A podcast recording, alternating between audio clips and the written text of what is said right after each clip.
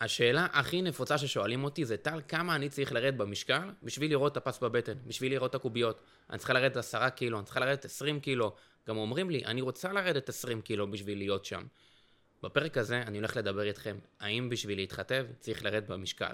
אז השאלה היא כזאת, איך זה שאנשים כמונו, שלא מסתמכים על תפריטים מגבילים ומשעממים, לא מבלים שעות בחדר כושר ביום ולא משתמשים בחומרי הרזייה, הגענו לגוף החטוב שתמיד חלמנו עליו. לעומת זאת, אחרים שמבלים שעות באימונים, נמנעים ממתוקים, מייסרים את עצמם מאוכל שהם כל כך אוהבים, דווקא הם לא מצליחים להגיע למה שהם רצו ומתייאשים מזה מאוד מהר. אם אתם כמוני, בטח שמעתם שאתם צריכים לאכול פי 2 גרם חלבון לכל קילו גוף, לעשות אימוני כוח בשביל הפס בבטן, להיות בגירעון קלורי, אבל האמת שחוץ מזה, השוק מוצף בגימיקים שיווקיים וכאלו כלליים שלא בהכרח בכלל מבוססי מודע ומותאמים אליכם. אז הפודקאסט הזה הולך ללמד אתכם איך להתחתב אחת ולתמיד. לכו לאתר www.fitalmualem, מקף פודקאסט. אז אני טל מועלם ואתם מאזינים לפודקאסט שוברים את המשקל. אז ברוכים הבאים לפרק 2 של שוברים את המשקל עם טל מועלם. אז לפני שבכלל אני אצלול איתכם לעומק לכמה כל אחד מכם צריך לרדת במשקל וכמה באמת משקל זה תקין לרדת בשביל להתחתב או איזה משקל אנחנו צריכים להיות, בואו בכלל אני אגיד לכם את הסיפור שלי ואני מאמין שתבינו מזה הכי בקלות את כל העניין של כמה אני צריך לרדת בשביל עצמכם.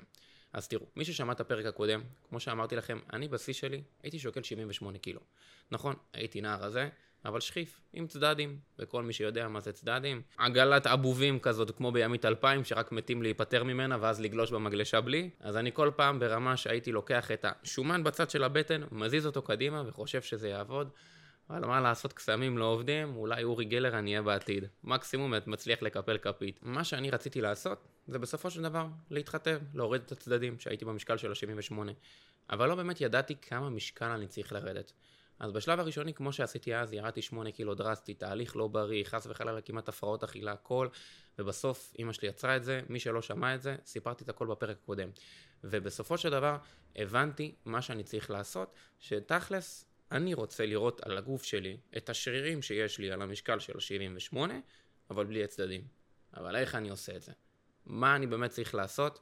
ולכאן עכשיו אני אסביר לכם מה תכלס עשיתי. בשלב הראשון הקשבתי למה שכולם אומרים לי, בין אם זה מאמנים מיוטיוב, המאמנים הדגולים בחדר כושר או כל מקום אחר, חס וחלילה לא בקטע של זלזול, פשוט נתנו לי דברים כלליים לעשות.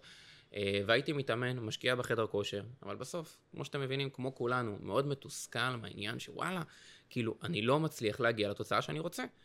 ובתכלס, כל הזמן שירדתי הייתי חסר אנרגיה. לא הייתי מצליח להתמיד גם בעניין של הירידה לטווח ארוך. הייתי תוקף אוכל בלילה, בא ומנשנש את המקרר, כל חמש דקות פותח את המקרר.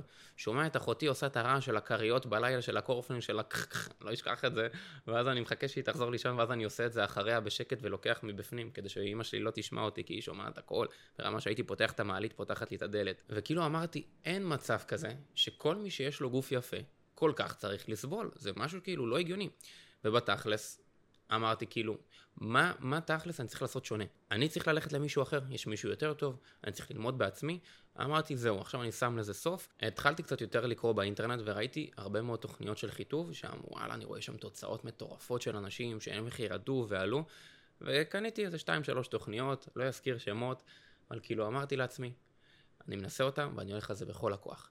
וניסיתי, ווואלה, חזר לי ה loop של הירידה, עלייה, ירידה, עלייה, ככה במשך שלוש שנים, וכל הזמן אני עולה ויורד, ובסוף התוצאה הסופית אני רואה שאני כאילו fucking אותו דבר, כאילו נראה אותו דבר, מה אני עושה כאן לא נכון, ואיך זה שאחרים מצליחים ואני לא.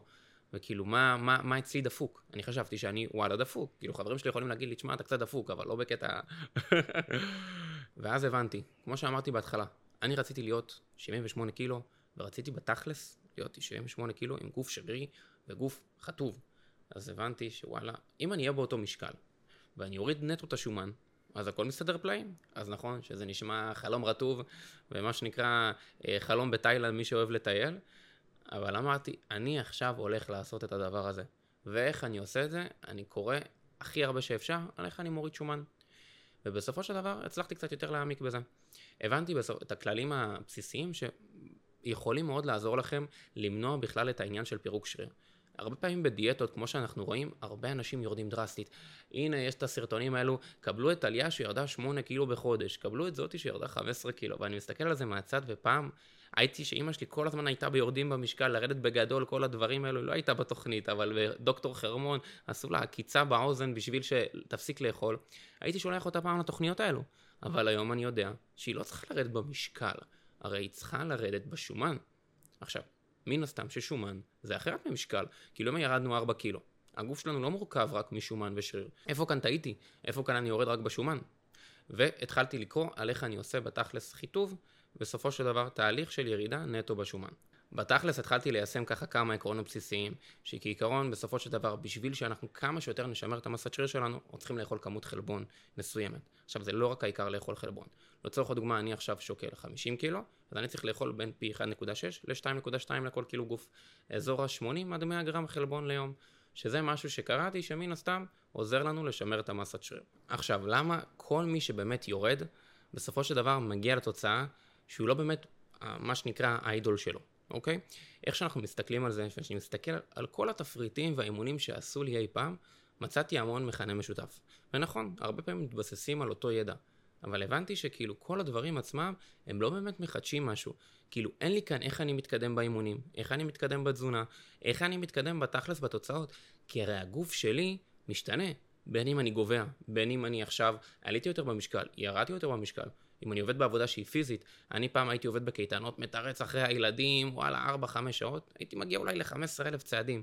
היום שאני עובד במשרד עם פגישות עם המתאמנים שלי, וואלה, אני עושה אולי 3-4 אלף צעדים. אני כאילו לא שורף אותו דבר.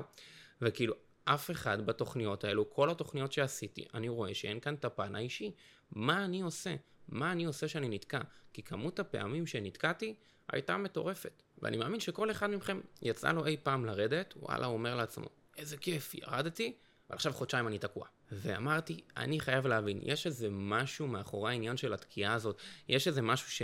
כי הרי אין כזה דבר שאני לא יכול להתקדם. בכל דבר שהייתי עושה בחיים, הייתי עושה לי רף איך אני מתקדם. אבל דווקא באימונים ודווקא בתזונה ודווקא עם כל הכסף שבזבזתי, כל המאמנים פשוט נתנו לי תוכנית אחת, ולא איך אני מתקדם. ולכאן פתאום נתקלתי במושג שנקרא אדפטציה מטאבולית. אני לא יודע אם מישהו מכם שמע על זה, אבל זה עניין של הסתגלות הגוף למצב חדש. ולמי ששמע את זה, הוא מבין בדיוק מה זה אומר. הרי לצורך הדוגמה, אני עכשיו שוקל 60 קילו, ירדתי ל-55, הגוף שלי עכשיו הוא גוף אחר. מה זה אומר? בשביל שאני אמשיך לשמן את אותה מכונה, אני צריך פחות אנרגיה. ואני אסביר את זה קצת ביותר פשטות, הכוונה שאתם שוקלים יותר, יש לכם הרבה יותר אנרגיה שאתם צריכים להפעיל, מכונה יותר גדולה. ככל שאתם שוקלים פחות, אתם צריכים פחות אנרגיה. אממה, בשביל להמשיך לרדת, אתם צריכים לתת לגוף פחות אנרגיה, כי אחרת הגוף יישאר במצב מונוטוני. אותו אנרגיה שווה שוויון, אובר אנרגיה שווה עלייה, וחוסר אנרגיה שווה ירידה. ואז אמרתי, טוב, האנרגיה הרי, ממה זה מגיע? מהקלוריות, שאתם רואים שהכי פשוט שיש בעולם, כל מוצר שתפתחו רשום קלוריות, אנרגיה. ואני אף פעם לא הייתי מסתכל על זה, תמיד הייתי מסתכל סוכרים, פחמימות, שומנים, עניינים. ואת האמת שגם לזה משהו שהוא מאוד מאוד מאוד חשוב להסתכל עליו. אבל זה לא העיקר בסופו של דבר ברגע שאתם רוצים לעשות את התהליך ואת השינוי באדפטציה המטאבולית. ואני מדבר איתכם על עניין של התפריט. הרי בסופו של דבר, אני הבנתי שאני רוצה להמשיך לרדת בשומן, אבל אני לא רוצה לרדת בשומן הרבה. אז מכל מה שקראתי, הבנתי שצריך לעשות גירעון מאוד קטן. יש עניין של איך אנחנו בעצם מעריכים כמה אנחנו שורפים ביום, בהתאם לכמה אנחנו פעילים, מה המשקל ומה הגובה שלנו, וזה דבר מאוד בנאלי. עכשיו, איך ידעתי שבאמת התקדמתי? הדבר הכי פשוט בעולם, כולם מחפשים אלפי מכשירי מדידה במיליונים, בודקים כמה אחוז שומן אתה, כמה יש לך, אתה 16, אתה 18, אני רוצה לרדת ל-10, וכאילו, אני אומר, למה להתעסק בדברים שהם כביכול גימיקים, ולמה לא פשוט לקחת סרט מדידה? שלוש שקל מתופר, את מודדת את עצמך, את רואה אם ירדת בהיקף של המותן, וואלה ירדת מידה בג'ינס. אתה מודד את היד קדמית שלך, אתה רואה שעלית ביד קדמית, אז אתה יודע שעלית במסת שריר. למה ללכת לדברים הקשים ולא לדבר הכי פשוט שיש? והבנתי, אני יודע שהמכנס צמוד עליי, אז וואלה, עכשיו השמנתי, כי וואלה, יש לי צדדים, שם מתרכז לי השומן. כל אחד ואיפה שמתרכז לו השומן. ואז, בעזרת סרט מדידה, הייתי עושה לעצמי מדידות אחת לשלושה ארבעה שבועות, ורואה איך אני מתקדם. הטסתי את המשקל החוצה. כי מה שקרה, כל בוקר שהייתי נשקל, ווואלה, אכלתי בחוץ המבורגר עם חברים, אכלתי פיצה קוסמת, אכלתי פיצה רגילה, לא משנה מה הייתי אוכל, יום למחרת הייתי פשוט קם 2-3 קילו יותר. אבל אני אומר, איך זה הגיוני שמהמבורגר עליתי 2-3 קילו? ואז הייתי נכנס לפלונטר עם עצמי, ואמרתי, בהיקף לא עליתי חצי סנטים, אפילו לא מילימטר. אז מה זה אומר שהשמנתי? לא, והבנתי בדיוק שזה נוזלים, ונוזלים נספחים מעניין שאם אכלתם בחוץ אז זה מזון יותר מעובד, ואם אכלתם יותר פחמימה, אל תימנעו מפחמימות, זה האנרגיה שלכם, אז זה סופח נזלים וזה יורד יום-יומיים, אין לכם מה לדאוג מזה. אבל ברגע שהעפתי את המשקל ורק הלכתי על היקפים, גם העניין של האובססיה למשקל והעניין של הפרעות אכילה נשכחו לגמרי. ובסוף, בסוף, בסוף, הבנתי איך אני מתקדם יותר טוב. כי מבחינת התזונה, כל פעם הייתי עושה לי עוד טיפה גירעון קטן, אבל מה שכן, במקביל לזה באימונים, לא בניתי לעצמי תוכנית אחת ויצאתי לדרך. אתם חייבים להבין שהאימוני כוח הם מה שיעזרו לכם להתקדם, וברגע שאתם מתקדמים מאימון לאימון ביחד עם תזונה ושילוב כמות חלבון נאותה ושילוב השומנים, נשים, זה מאוד חשוב למחזור ההורמונלי, אני אגע בזה יותר בהרחבה בפרקים הבאים, זה משהו שמאוד יעזור לכם. עכשיו, אני יודע שהרבה מאוד אנשים שמתחילים חיטוב, מתחילים ב over רעב. זה קורה להרבה, כי הגעתם ממצב שיש לכם over למצב של חוסר. ויש הרבה מאוד דברים קטנים שאתם יכולים לסגל לעצמכם, שיעזרו לכם למנוע את החשק לרעב ומתוקים. בין אם זה לצורך דוגמת השוקולד שלכם, אל תימנעו ממנו. אם נמנעתם ממשהו, הרי אתם תרצו אותו יותר. כמו ילד קטן עכשיו שהולך לה, עם אימא ואבא לסופר או לכל מיני חנות צעצועים, אני, ההורים שלי היו קונים ברוך השם את הצעצוע שאני רוצה, אבל אם הם לא היו קונים לי, יום למחרת הייתי רוצה את כל הצעצועים בעולם. וכל פעם שיש פעם פעם פעם, זה כמו לפרוס משכנתה.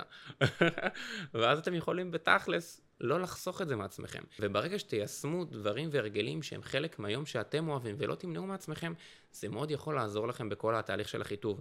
אני גם דרך אגב משתמש בעקרונות שגם אני מעביר אותם למתאמנים שלי, בין אם זה העניין של גם מתוקים, עדיף לשלב אותם במהלך היום לפעמים ולא בערב, שלא יהיה לכם את הדופמין או מה שנקרא את. יש לנו הרבה פחות שליטה בערב מאשר במהלך היום שאנחנו עסוקים, אוקיי? ואז ככה אתם יכולים לשלב אותם במהלך היום, ואז זה גם לא חסר לכם.